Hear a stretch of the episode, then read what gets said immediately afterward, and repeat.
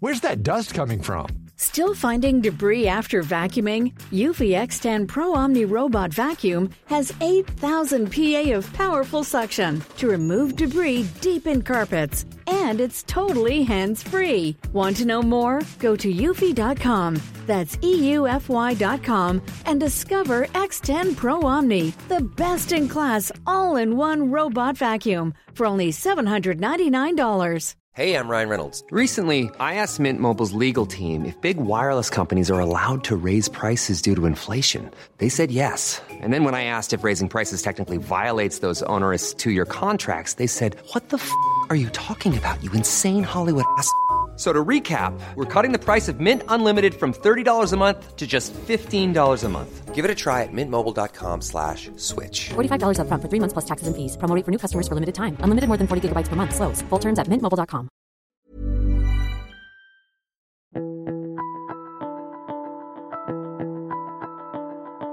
Welcome to the Mentor. I'm Mark Bouris. Tracy Williams, welcome to the Mentor, mate. Man, it's a pleasure to be here. Thank you for having me.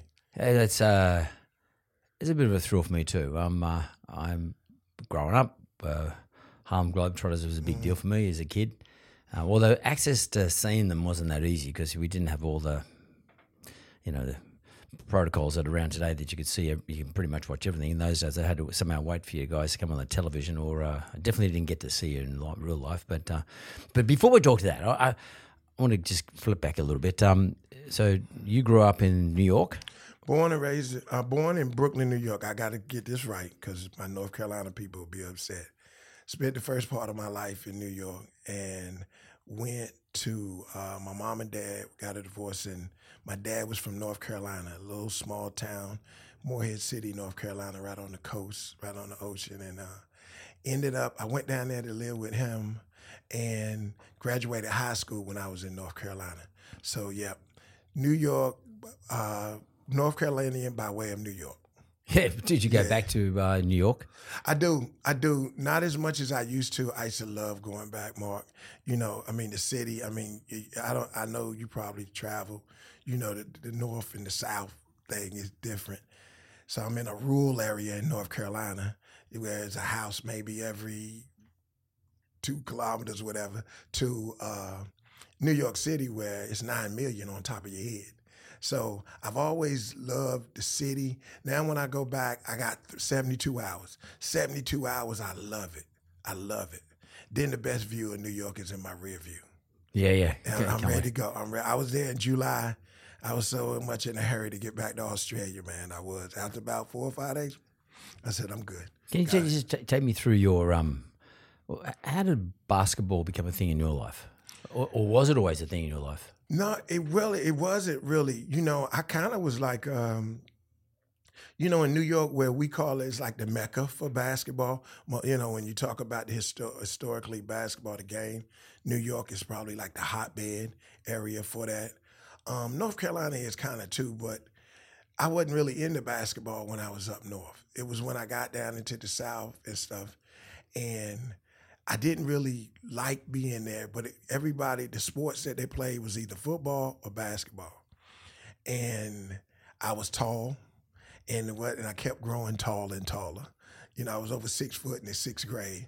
So then people were like, "Man, you need to play basketball." Now my dad played a little bit, but he never talked about it because my dad was six eight and he never really talked about it. So it wasn't that influence from there. But it was kind of like the people in my neighborhood. I happened to play in the area where Michael Jordan, we all played against each other in high school, knowing each other since ninth grade. So you kind of got, I kind of got caught up into that.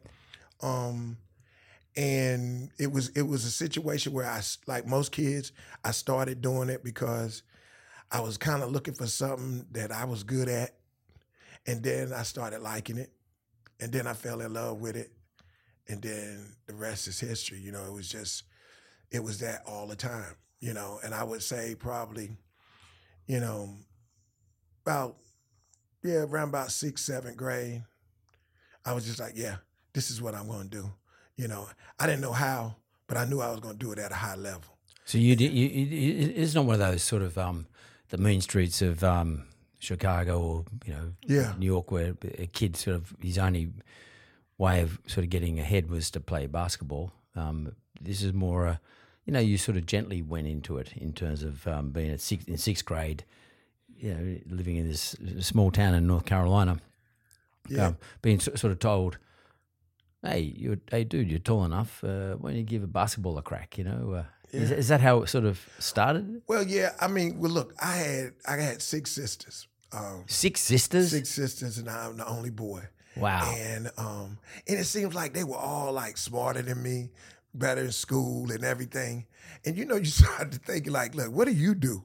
What do you do good? Is there anything that you do good? Well, I talked a lot, and and I love talking.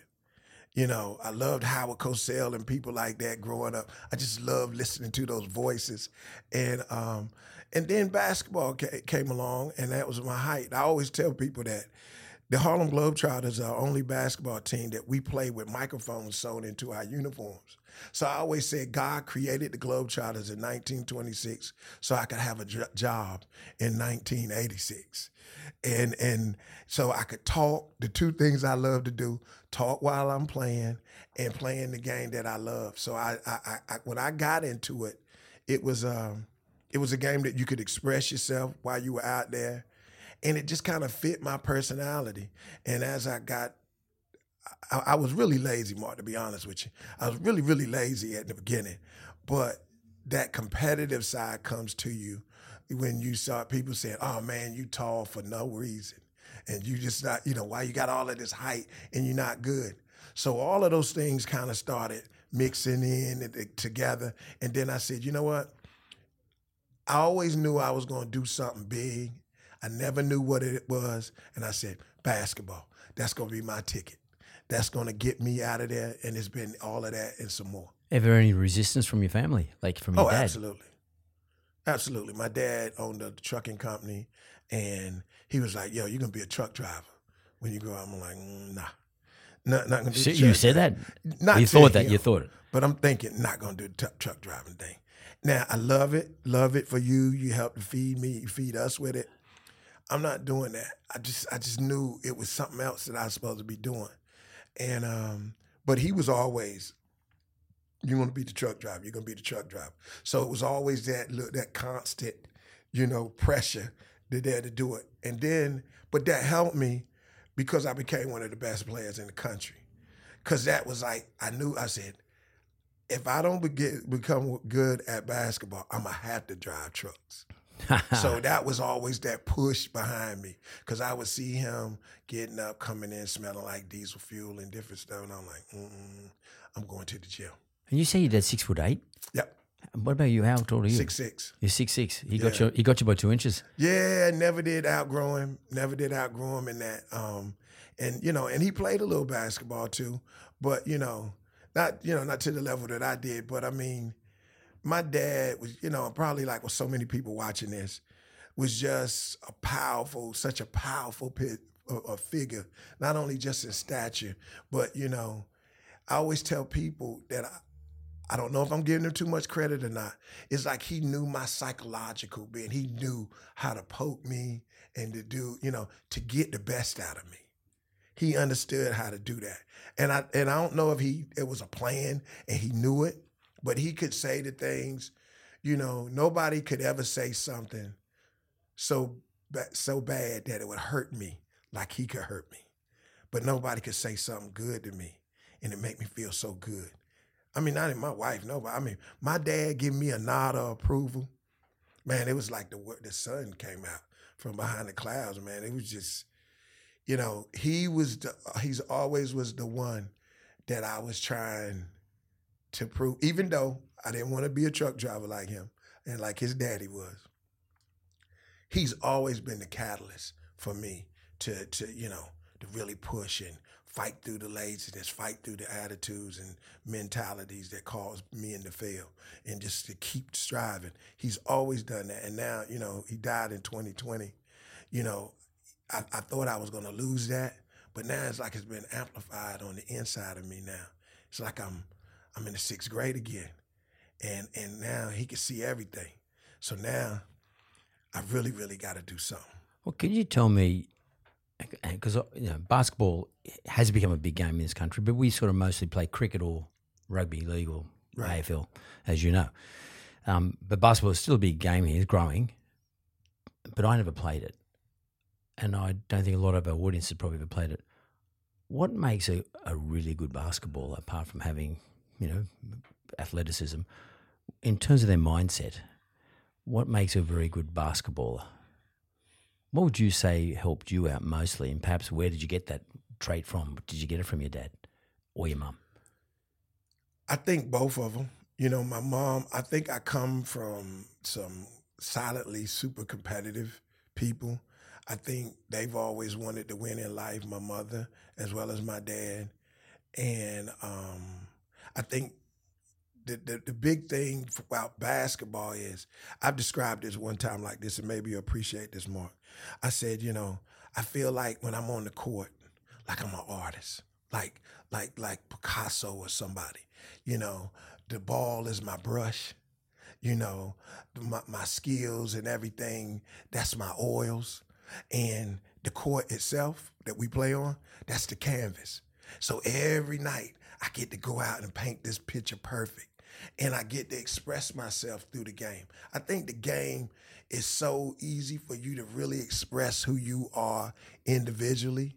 You know, you got players that were real stoic, like a Kareem Abdul-Jabbar, that never talked to fans too much or whatever. Then you had the passion of a Michael Jordan or different players or like that. That you know, great players, great players, but the way they played and the way they presented themselves while they played the game. I think that's so powerful for me. And and it helped to shape me like mentally because people actually pay pay to come watch us work. You know, so the for, so the feedback is immediate. Like in business, I'm been in business now unless you look at my financials or different things, you know, you watching it every day, yeah, you don't get that feedback like right away. You get that instant feedback. You do one thing wrong, boo, people booing you or whatever. It's that whole being at the man in the arena thing that helps to shape you in a way that I don't think, I think sports does something that politics say they try to do, that religion tries to do it it not just reveals character, it builds character. I think sports does that. I think that it it brings people together. When I, you know, or state of origin and stuff here, I just I'm at church, Mark, and and hmm. he ain't talking about Jesus. He's talking about the state of origin it, eh, from the stage, and he's like, and I love that. I mean, sports does that brings us, just in general, not just basketball, but just brings us together. And that's what I love. I love to see people getting together. Now, whether you booing me or you're the, the opposition or you're, you're, you're here for cheering for me, man, that energy, oh my God, man, that's what I really, really, really miss. Is that whole that energy. That room is filled with the energy and and a vibration, man. You can't you can't duplicate it. I, I don't. I've I haven't done anything else that duplicates that. It's funny when, when I think of rugby league, state of origin, for example, I think of I think more of a, a, gladiatorial thing where they're trying to hurt each other, pretty much. Yeah, but it's sort of quite static. Whereas when I think of basketball, and you, you said it quite interestingly uh, a few moments ago, it feels like someone is being creative on that field. They they, they spin around, they they do all sorts of really creative, cool mm. shit. Like, uh, and it's actually uh, quite uh, liberating to watch it. Um, but uh, of course, that's what the Harlem Globetrotters was all about. That yep. was their thesis. You know, like yep. we're going to share everything with you. We're going to actually. They were super creative, super creative. They were doing stuff like you just think, how yeah. the hell do those guys do that? And I'll, I'll come back to that, but. It seems to me because I, I, was sitting in the studio here and I was listening to you speaking outside. I could just hear you speaking, and you're holding the group, and uh, it sounds like to me Tracy is a like an artist, a creative dude. You like to create. Yeah. I like I tell my wife all the time, I'm a renaissance man. I said, you know, you wake up in the morning beside a renaissance man. I'm all of these things.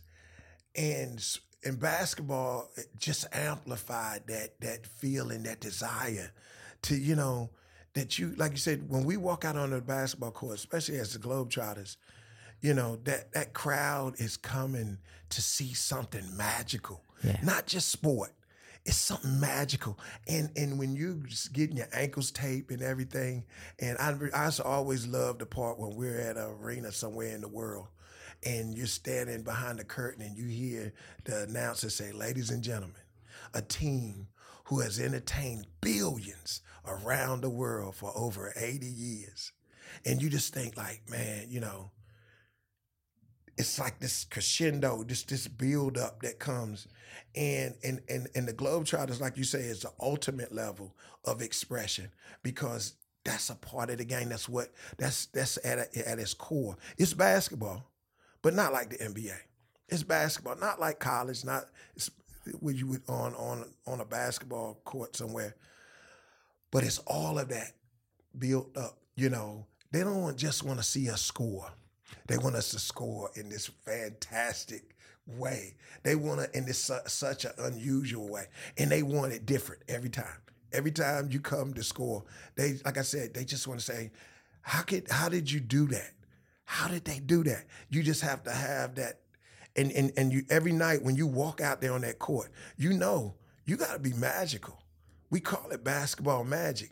You know, I'll catch the ball on my back of my neck like a soccer player, and then shoot it into the goal, pop it off my head into the goal, and the people like, you know. But then I'm coming down the court the next time. I know I got to do something bigger than that. So it's that next thing. It's the next thing. It's the next thing. And if you're like me, man, there's no better place in the world, man, to be uh, nothing else better to do. Because you said that. like, what's you next? mic'd up. What's next? It was on, What's it was on your jersey, next on, your, on your outfit. And that Um, drives me. What was the objective of I don't know whoever ran the Harlem Globetrotters, the coach, etc., like the management, so to speak, when they talked to you and um, said, "Look, today you're going to go out and you're going to be, be performing, performing. You are performing. You're Yes, entertaining. It's not just we're there to barrack for our team. Yep. We're there to watch a performance, and it is entertainment. And uh, what do they say to you? Speak into like tell us what you're thinking, and uh, I mean, because obviously it's it's a two way thing. It's not just physicality. It's I can hear your voice. Yeah. What- What, what's the idea? What are they trying to do? Is they trying to draw me in? Are they trying to draw the crowd in? Are they trying to share with the crowd, you know, what Tracy's thinking and and his colleagues are thinking on the on the on the court? What what is the thesis? What do they instruct you to do when they're talking to you, your coaching, and all the other people who manage you guys? What, and especially when you first started. Well, you know, I, the only time, the first sign I had of or sighting sighting of the Globetrotters, my mother bought me Globetrotter bed sheets from the cartoon, the Meadowlark and those guys. And I remember I might have been in the fourth grade or something, and I had these bed sheets she got me for Christmas. And and I remember watching the cartoon too. So I I, I love those sheets. I never wanted her to wash them. Then when I was in college, they reached out to my coach and said, we want to invite him to training camp. Now, my dad grew up, his favorite team was the Globetrotters because the NBA was segregated at the time when he was coming up. So black players, you know, couldn't play in the NBA. So the best black players, African Americans, were on the Globetrotters. Like Wilt Chamberlain, all of the greats. The, and when you talk about this, they all started. The first player to play in a game in the NBA was a Globetrotter, you know, and Nat Sweetwater Clifton. He was a Globetrotter player and just kind of came over and played for the New York. So there was segregation. yeah, Serious? yeah. So for years and years, and the Globetrotters, I mean, the history is just so, you know, how integration actually came into it because they a promoter got together and started playing the the top team in the NBA, which was the Lakers at the time. And they would play against the Globetrotters, the African American players, in this thing called the World Series of Basketball. So they would play a series of games for at Madison Square Garden or someplace like that. And, you know, and the Globetrotters would always win the series. So, you know, and it was sold out crowd. So of course, you know, the owners, they was like, hey man, we got to get these African American guys on the team. Man, we're gonna get these kind of sellouts like this. So that's how that kind of got started. They got they got smart. Yeah, yeah, yeah, yeah, yeah. Some money in that. Yeah. So then the next thing was for me, my genesis personally was, I said, well, I can't, you know, immediately, like a lot of people do, Mark, and I know I watch you. We we try to help people with this stuff. Was like, okay, that was my dad's favorite team. I couldn't play on that level, I'm thinking. And I remember going to the training camp thinking, I'm probably not gonna make this team. I can't even spin the ball on my finger. You know, I, you know, I'm thinking all of the tricks and the things I've seen them do. I said, I, I, I, I'm not good at any of that stuff. And I remember the vice president, the lady that was dead, she was working, the, um, doing the training camp. She came up to me and um, she said, "What do you think? You think you can play for this team? Because they interviewed you just like this. Why, why do you think we we got you here?" And I said, "I said I don't know. I don't know why I'm here." They, I said, "She said, well, you're a good basketball player." I said, "Yeah, but I'm not a globetrotter. I mean, a globetrotter is more than a basketball player." And she said, "But you are." She said, "But you are. You you know." She said, "We can teach you." That stuff, or we'll, it, the way she said it, we can bring that out of you at that moment I didn't believe her.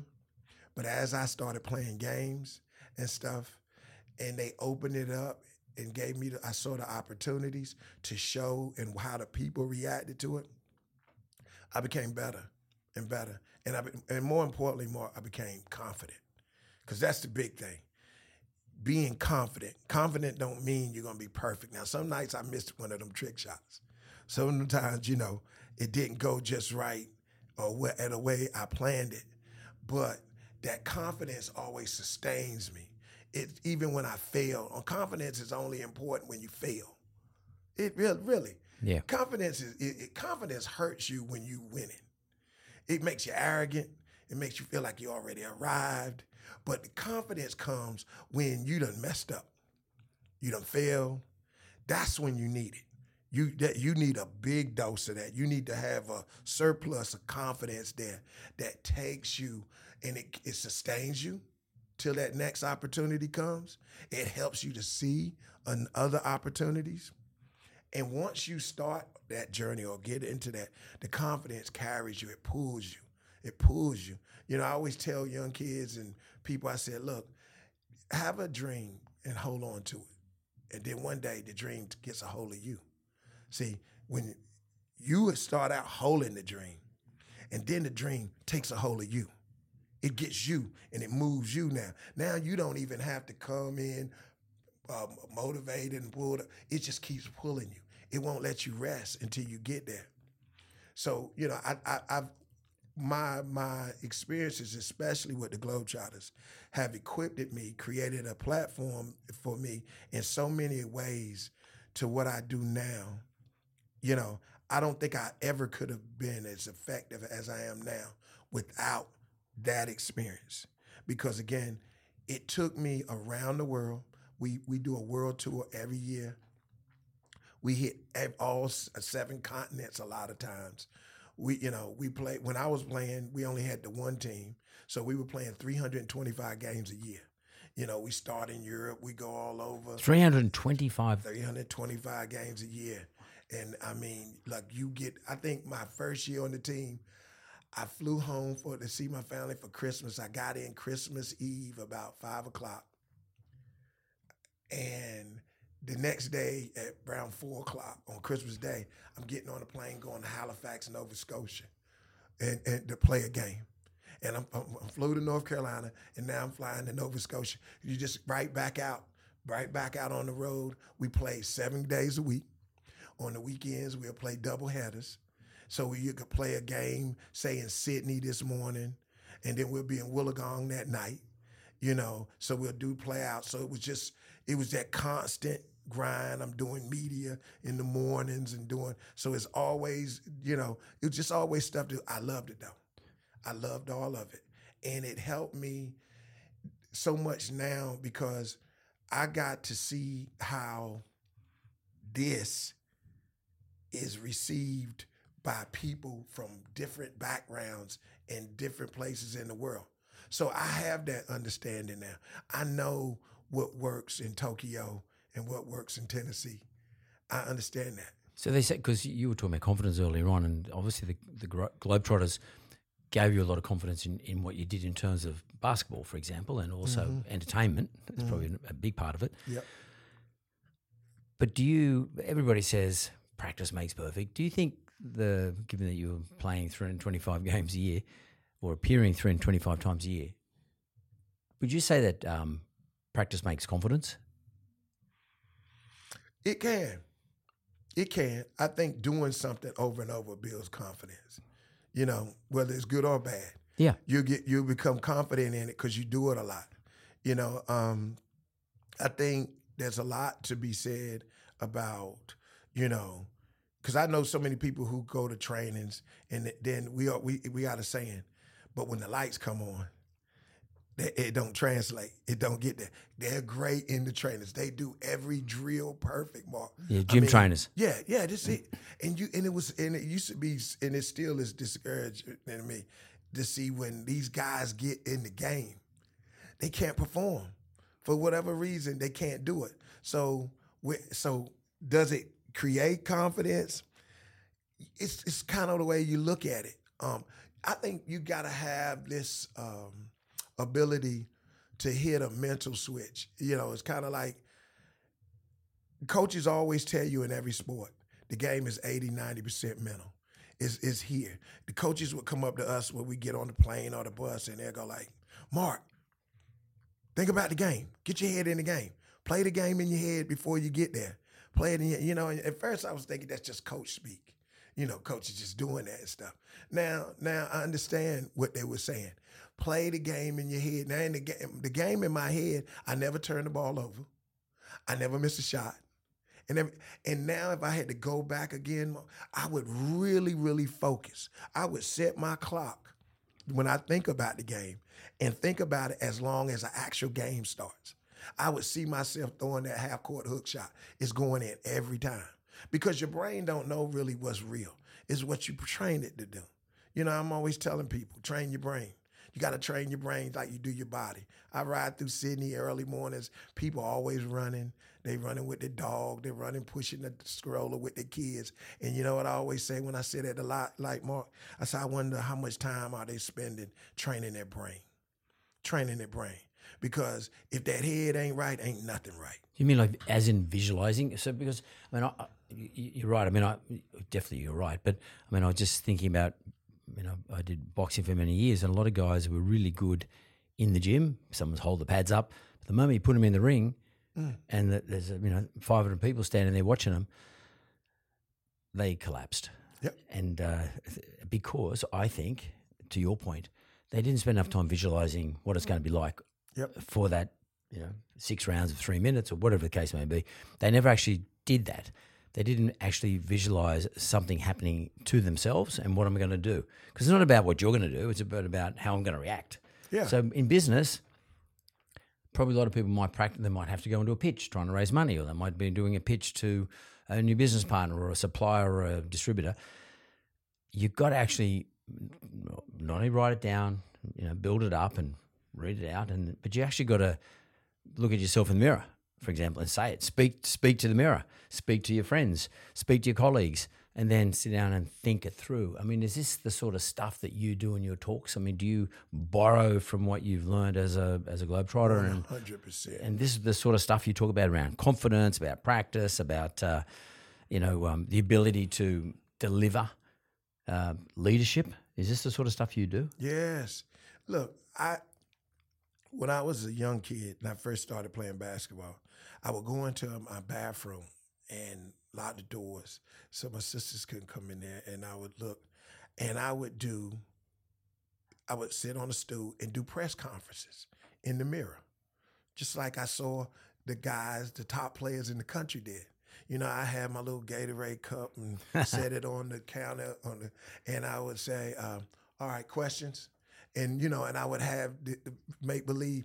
Now, when it finally happened, you know, I'm playing on CBS Sports. Um, we playing the number one team in the country, and I'm the MVP of the game. As soon as I walked in the, the door, I remember standing there with the sports information director, and I'm getting ready to walk in on this big table, and it's ESPN, it's all the top sports network people in the, world, and I'm thinking like, wow, I'm ready. And they were like, now he's telling me, prepping me, calm down. You're gonna be able to. I said, dude, I already done this. I've done this a million times. It thing, I'm good. I'm good. He's like, I know this is your first time. You're freshman. It's your first year. I like, yo, I'm good. That's just what me. And then he was. Then I kind of got this name of One Take Tracy, because I'm like, I'm One Take there, Tracy. One Take Tracy. I would go in there. I do TV commercials. For like five years, I hosted the most watched infomercial in your, in America, and uh, for Mazda, you know, when the infomercial stuff started going, and for five years, I, I, because I've been practicing it, I would walk up and I would be in the bathroom, I put something on the mirror, and I say, style, durability, luxury. Hi, I'm Tracy Williams for Chrysler. And I'm, I'm, I'm doing that like in the seventh grade. So when the cameras is there and the girl is patting my face and all this stuff, and they're going like, "Well, we got cue cards for you over there," and I'm like, "I don't need them. I got it." And they're going like, "Yeah, you need it. Everybody needs going." I said, "No, no, no." Said, "Hey, this is an infomercial. We're gonna run 30 minutes straight, no bumps. It's not. It's not gonna be no breaks." I'm like, "The roller cars out here. I've been doing this. Not, not, I said, I've been doing this my whole life. I've been working on this. That's how much I'm talking about visualization. I, I you know, I got into acting. I go get a, a bottle of ketchup or whatever, and I still now I stand in the bathroom and I hold it and I say, you know, I don't care how many of these I've won, and I'm talking about the Oscar. I say you just don't get over it when you hear your name called. Ah, oh, so many people to thank, and I practice it now at 59. You, you still practice? Practicing for the Oscar. I'm getting it. I'm gonna get one.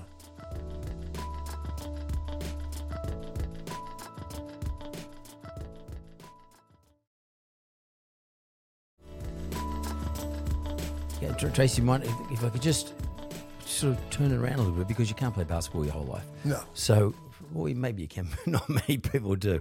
Um, in in a especially the Harlem Globetrotter level, what was your first foray outside of basketball? What did you do? Because um, this is a perennial issue for sports people. What do I do post my sporting career? Yep. It doesn't matter whether you made a lot of money or not. You can't do. You can't sit around doing nothing. Right. You got to do something just for your self esteem. So, what did you do after your basketball career? Well, to be honest with you, I did. I didn't ever want to think about what I was going to do afterwards. I think it was like a natural, gradual thing. I remember I got a phone call. I still remember it was a guy from Columbus, Ohio. I was sitting in North Carolina, and you know we do a lot of promo drops, like we go to do stuff for the team, and I'm I'm at the end now, and um, thinking about to be honest with you, Mark, how much how long my money gonna last? You know how much how long is this money gonna last? So how much time do i have to sit around and wonder what, what i'm gonna do? And you know some people call it serendipity. I call it god. That you know the phone rang and it was a guy, and I still remember. He said, "I'm from the the Buckeye Correctional Facility." The what? The Buck, what? Buckeye, like Ohio is called the Buckeye State. That's their nickname. Right. So it was a correctional facility there. As in a jail. Y- y- huh? Uh, we, what we call a jail, like a yeah, correctional facility, like yeah, a jail. Yeah, yeah, yeah. So he said, "I heard you speaking on an interview or something, you know, on television." And he said, I thought you was an amazing speaker, was powerful. I really thought you really, you know. And he said, I want to know, will you come to Ohio and give the president a speech to the, our staff and, and our young people here that's detained. As an inmate uh, or inmates? Yeah, inmates. Yeah. Yeah. And I go, first thing I thought, man, it's January, man. I don't want to go to Ohio. Cold. In January, it's too cold, man. And I'm like, so I'm thinking about now. I'm gonna tell. I'm gonna say no. And then he goes, uh, yeah. He said, and I just, man, I really think you would be great and stuff. And then he said, oh, I pay you. And I went, hold up. I said, um, How much? and then he said a check with a comma on it. And I went, you know what? I think I can come. And that's what really, to be honest with you, Mark, that's what started it. But when I was there, it was like I started feeling something. You know, you go sometimes. I, well, at least I did. I was thinking, okay, I'm gonna make this money, and then I'm gonna come back home, and that'll I'll, that'll give me some more time to think. I was like, I felt that feeling that I only felt on a basketball court. I only felt that on that, but I didn't know at that moment. I didn't know what that was. So Next thing you know, I spoke there. Somebody heard me. Then they called me. Then they heard me. And then they called me. Then one day, I get a call and it says, This is Elizabeth Weeby from the White House. And we heard about you. We would like you to come speak for President George Bush Jr. Um, program, Faith Based in Communities. And I'm like, oh, somebody messing with me. Just like they say, because you don't believe that. You don't believe that. You're going like, that's crazy. White House ain't calling me. Nobody's calling me from the White House. And so I said, yeah, yeah, yeah, yeah, yeah. And I hung up.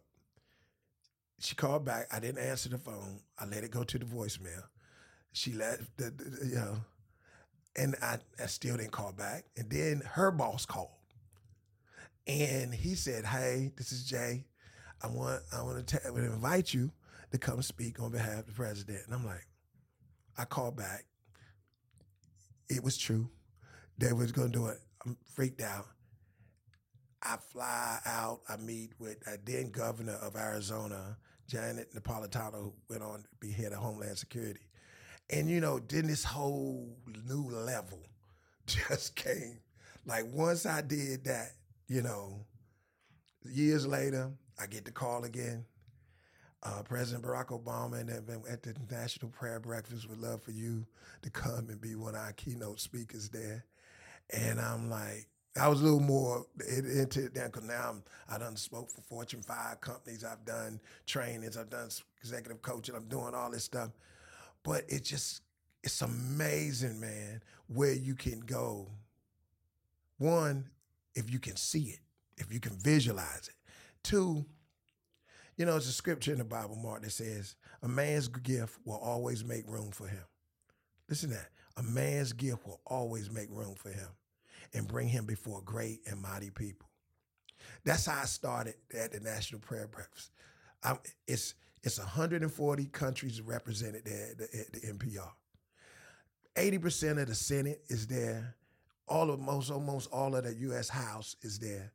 President Obama, everybody's there. I'm, I'm sitting to the table with. I had lunch early that morning with the Dalai Lama.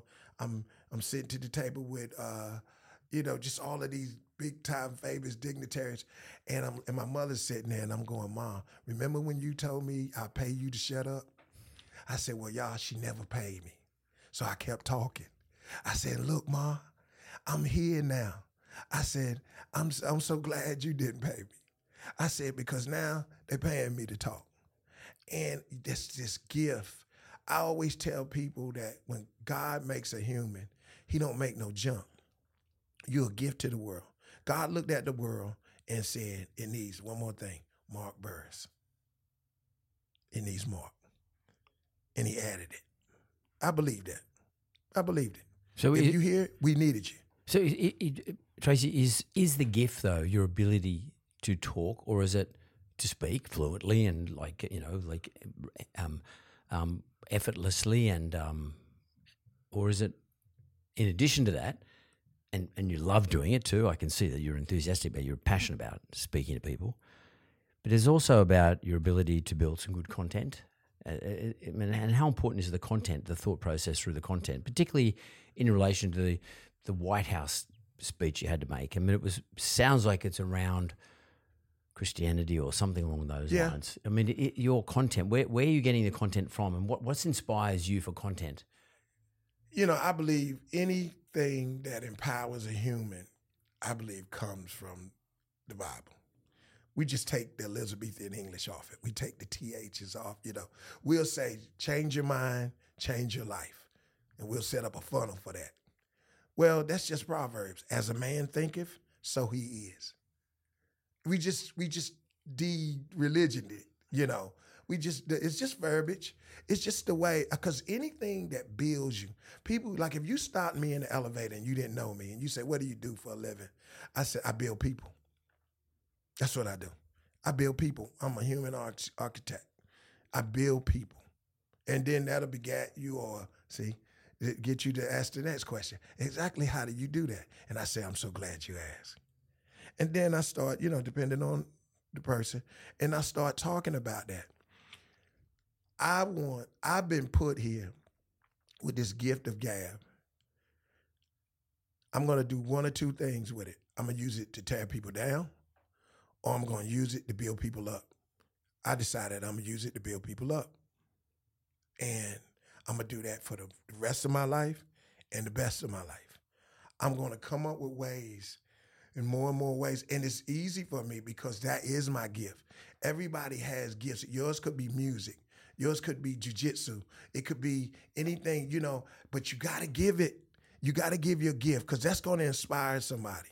And that's why I love what, what you were doing. Because when I first heard about you, that what, you interviewed a lot of people, but the interview that's always gonna stick out to me is when you're looking at the camera saying, I want to help people. I told Irene, my partner, I said, ah, okay, I'm ready. I want to help people. See, I want to work with people who want to help people. If you don't want to help people, I don't want to work with you. I don't care how much money you got. I don't care how much power you got. I'll I'll skip that.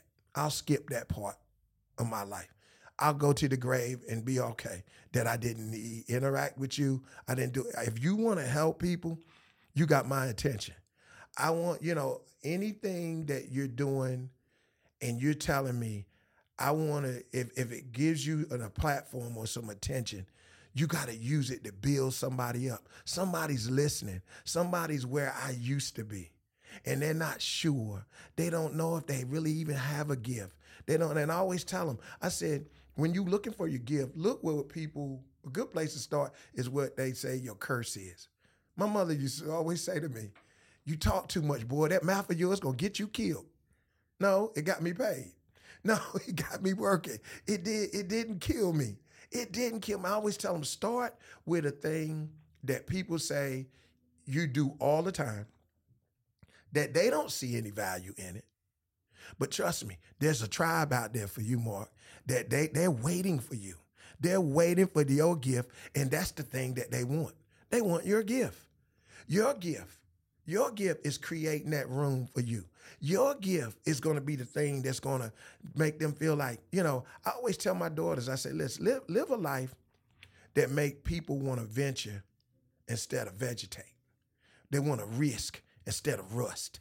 I want you to live a life that inspires people. They don't even have to come up and have a conversation with you, but they just see the way you move, just the, the energy, the vibe that you're doing. They, they say like, I want to be like him. Or if Tracy can do it, I know I can do it. I don't care what how you say it. Just do it. That's all I want. That's all I want you to do. I want you to say, I don't I, I want to live my life that when I die, no one will ever say that that they'll say, I loved him or I hated him. But they'll never say, I was indifferent when I left him. I, I didn't feel anything when I left him. You know, my wife asks me all the time if she don't go to a, a, presentation or a speech or training with me, she'll say, How did you do? I said, I made a difference. Some of the people just don't know how much yet. Sometimes I'm planting seeds, sometimes I'm presenting flowers. But most of the time, I'm just planting seeds, planting seeds. Life will come along later and be a catalyst or trigger. It'll trigger. Now, all I said was just a biblical scripture, Mark. They said, the scripture says, one man planteth, another man watereth, but God gives the increase. I planted the seed. They watched your show later, and that watered it. That was the cause of uh, the, the, the germinate, the process to start. And then ultimately, God gives the increase on it. We have to be in that process. Our lives has to, when we sit down and evaluate our time here, on this planet, we got to find ourselves in them two, one of them first two places. If we don't, like Martin Luther King said, if you, you, you, it was it was a life not worth living. If you didn't live in a way that puts you somewhere in there, that those first two, then that life wasn't worth living. You got to live this life out loud. I learned like I'm a um, live forever, but I'm living like I'm gonna die tonight. That's what I said. I'm always learning. I'm reading books. I'm doing stuff like I'm gonna live forever. But I live like I'm gonna die tonight. I wanna live my life full, but I'm gonna die empty. I don't have nothing left. Me and God got this deal. And I want to record. We got this deal. I said, God, I wanna know when I'm gonna die. Like round the time. I don't you gotta show me how. Just kind of in there, cause I want to get some parting shots out. You know, get some stuff out. Cause I ain't afraid to die. I know it's a part of living. It makes my life more en- enriched that I know there's an end. That I know it's the end to this. It makes me more stronger. It makes me more powerful. It makes my life so much better that I know that one day it's going to end. It empowers me every single day. Do you do, it. do you mean by that? Do you, but Tracy, do you mean by that?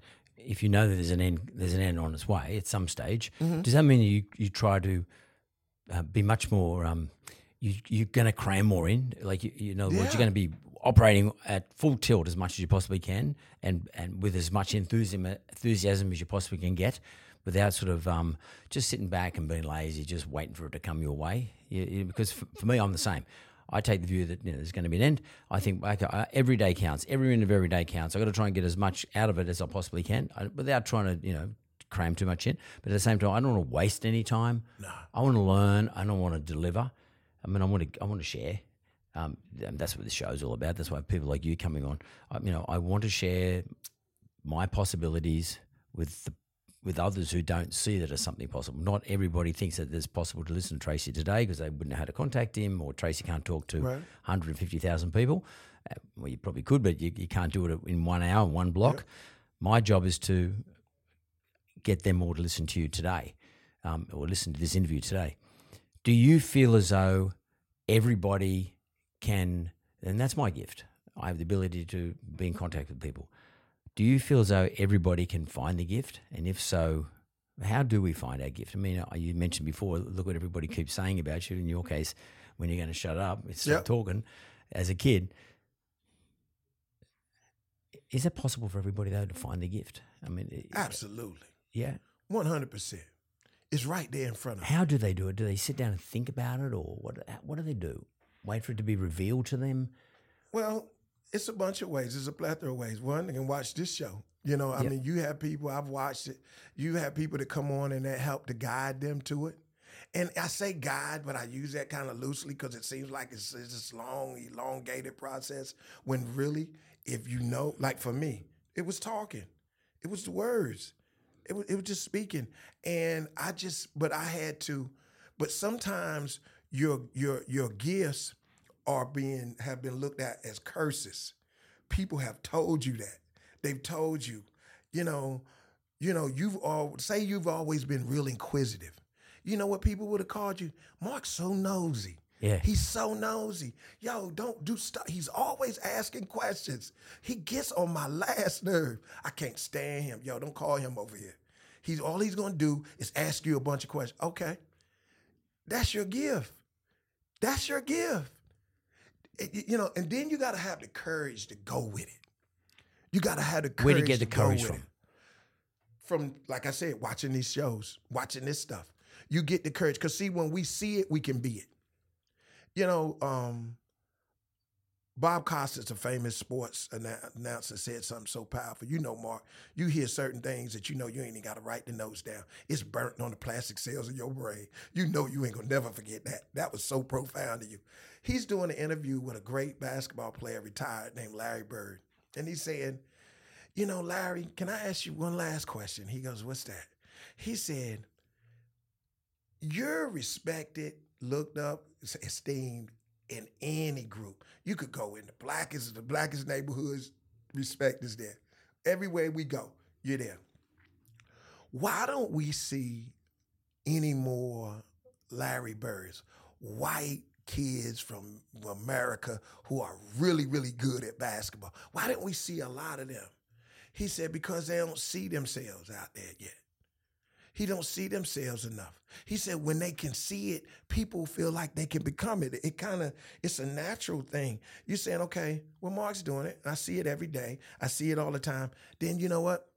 He he makes me think I can. Steph Curry, a guy that plays with us, plays basketball. He's one of the top guys in the NBA now. He's your height. He's somewhat the face of the NBA now. Why?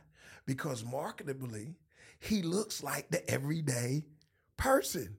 He's not seven foot one. He, you know, he's not really. He's really. He, yo, you look look better. Shape, just like him. I can't play He's believable. He he makes people believe. Hey, look at this guy. He's built like me. Or I could achieve his build. I could see that type of improvement. That he's done it. He's done it. He's taken this gift. He's taking this ability. How he goes out there and dominates these seven foot guys and scores all of these points and and he's winning against them over and he's won five championships and he's going over and over and over. That makes when people see it and they keep seeing it. That's why I tell people don't just watch this show one time. Train your brain over and over and over and over and over. That then that feeds that visual, visualization, and you start seeing yourself. It's uh, you know one foot in front of the other, and soon you'll be walking out the door. One foot in front of the other. It's just one step. My dad used to always say, in, uh, inch by inch, anything's a cinch. And I remember when I would be I'm having a hard day, a hard time, he said, Look, man, you can't mess up more than God can fix it up. So if you out there watching this and you say, Yeah, Trace, I hear you and Mark, you guys, but y'all did so many good things and stuff. I haven't done things right. I've made a lot of bad decisions. I'm in a bad situation now because of my prior decisions were poor and they were bad. That's you guys. That can never be me. Mark won't even let me stand up here. I, I love talking about my failures. I love talking about how I made a decision and lost all my money and I had to be bankrupt and all this other stuff. I love it. In a world full of people that's fighting to hide that stuff, who don't want to talk about it. I love doing that because I see the growth in that. Because again, at my core, Mark, my life will help somebody. It will. I, was, I want them to be able to say, if he could make it back, if he could get that, get get up, dust his stuff off, square his shoulders up. I always tell people, if you get knocked down, make sure you fall on your back. Because if you fall on your back, that means you can look up. And if you can look up, then you can get up. Make sure you fall on your back. If if, if life's gonna knock all of us down, you know, I've sports has taught me that. You know, a few years ago, I had pulmonary embolisms all over my lungs. And I remember the doctor just faced this white, he was like, they're everywhere. We just looked at the x-ray. Any one of these things can break off and kill you, give you a stroke, heart attack, whatever. I'm thinking about can you get lunch in the emergency room? Cause in as a as an athlete, you know, when we get hurt, they can show up on the on the uh, X-ray, all kind of stuff. You could be saying, and this is what's going on with you, Tracy. This is what's going on with you, and this is broke, and this is bad, and this is hurt, and all this stuff. And then we go. So when can I go back to practice? Start training again. When you think I'm gonna be back on the court, Doc? How long you think that the rehab is gonna take, Doc? Our Yeah. brains are trained to that. Hey, okay, I see all of that. I know it's, it looks bad. It sounds bad, but I'm unstoppable. I, I'm unstoppable. I'm unstoppable. You gotta know that. You gotta know. So I'm sitting there. I'm sitting there. My dad, he's scared to death. My wife is crying and everybody. And they like, I said, yo, I'm here. I ain't going nowhere. I'm not going anywhere. I ain't. This is a fight till I'm finished. So I'm gonna fight till I'm finished. And I ain't finished yet. I ain't finished yet. I still got stuff to do. I tell people all the time when they go into surgeries and it's really like, you know, it's a chance things could go bad. I said, don't let them people put you asleep without you thinking about something you got to do when you wake up. Wow, that's good. I like that one. Don't don't ever let them put you to sleep until eh, without you already having a plan for what's going to happen after you wake up. You have to.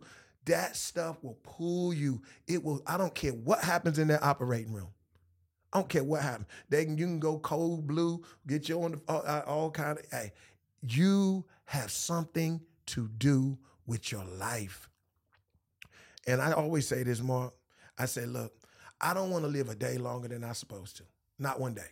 Not one day. But I don't want to die a day sooner than I'm supposed to. I want to be on time. I want to be on time. I want to be on time about that.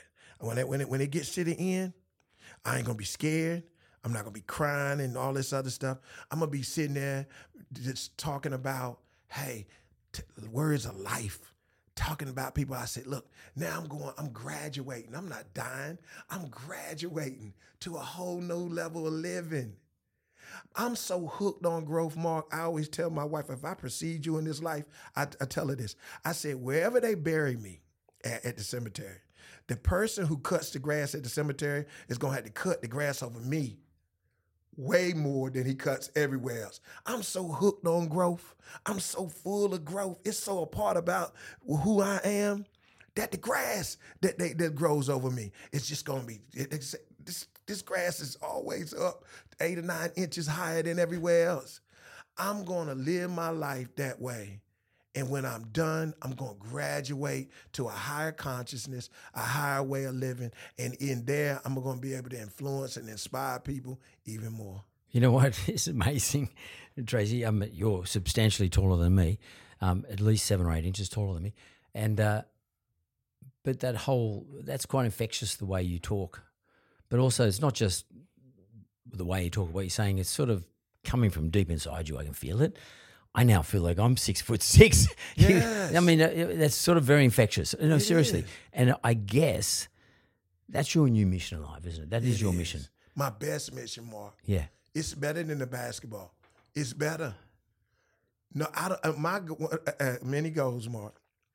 When people Google me, I want my basketball stuff to be so far down in the search. You know, they said this guy made a difference. He counted. He counted. You know, I always tell when I speak to corporations, I talk to middle management people, I say, you know what? We all in this room have been successful. And success is good. It is good. Success is good. But let me tell you what success means. Success means you did something that was good for you and probably the immediate members of your family. But what they brought me in here to talk to you about today is something bigger than that, something greater than that. And that's significance. The thing that's greater than success is being significant. What I see, you know, what you've done here, Mark, what you're doing right here now is significant. The people that you bring on here that inspire a generation and generations to come. This is, yeah, you've done some successful stuff, and that's good, and that's all right. But don't die. See, you did you decided not to die just on that. Because everybody done made some money. Everybody done made some money. We've had some great times, played different places. I've done all of that. But for my life to count, for my life to really count, I must be significant. I must be significant, which means that makes me immortal. That even when this body ceases to function, I plan it enough. I plan it enough. This is the greatest thing about being on your show. I'm getting to throw seed further. I get to throw seed further. I came in here like a farmer full of seed. I'm throwing seed further. Somebody somewhere on this planet at some time, it might be a hundred years into the future, and they still watching the mentor.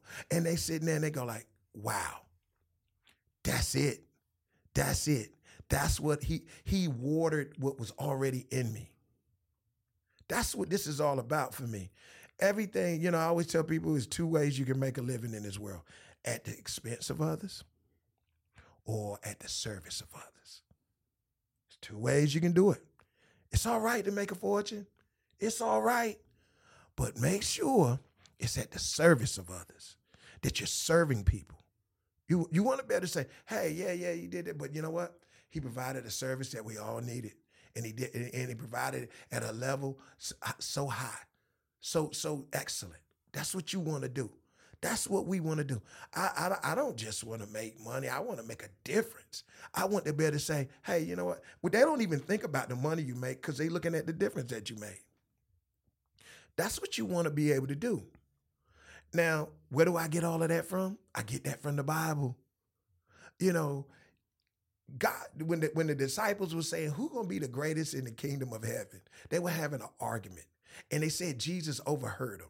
And he didn't come over and say, hey, stop, Mark, Matthew, Luke, John, stop. You shouldn't be arguing about who's gonna be the greatest in the kingdom of heaven. That's just arrogant. You shouldn't be thinking about that that stuff. No, what he said. Uh, I heard y'all talking.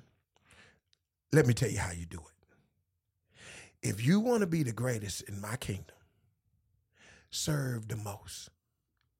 He said, the one who serves the people the most will be the greatest in my kingdom. Who serves the people the most. If you want to be great, he didn't say it was bad for you to be great. He didn't say you shouldn't want to be great. And you hear a lot of churches, they're dumbing people down. I'm like, no, no, no, no, no, that's not scripture. He didn't say nothing about that being bad. But it, well, who does it serve? It's got to serve more than you. It's just got to. Mark, what you've done with your life has got to send ripples out across the world. Or maybe your life wasn't worth living. Tracy Williams, um, thanks for reminding me today why I do the show. That's and because you know sometimes we lose track because we, we get involved in what we do and we forget why we're doing it. I Yes, sir. appreciate that, but but also thanks for leaning into telling us how important it is to help others and make a difference. And I really like living a life of service. I really love that. I appreciate it. Good on you being a good old Aussie now Yes, I am. I love it. and taking it and taking this story, your story, the power of your story. Because by the way, you got a hook. Harlem Globetrotters, Yep, I do. you know, you've got an accent, Yep. blah blah. You've got a hook. You're using your hook to make a difference. Appreciate it, mate. Thank you. God bless.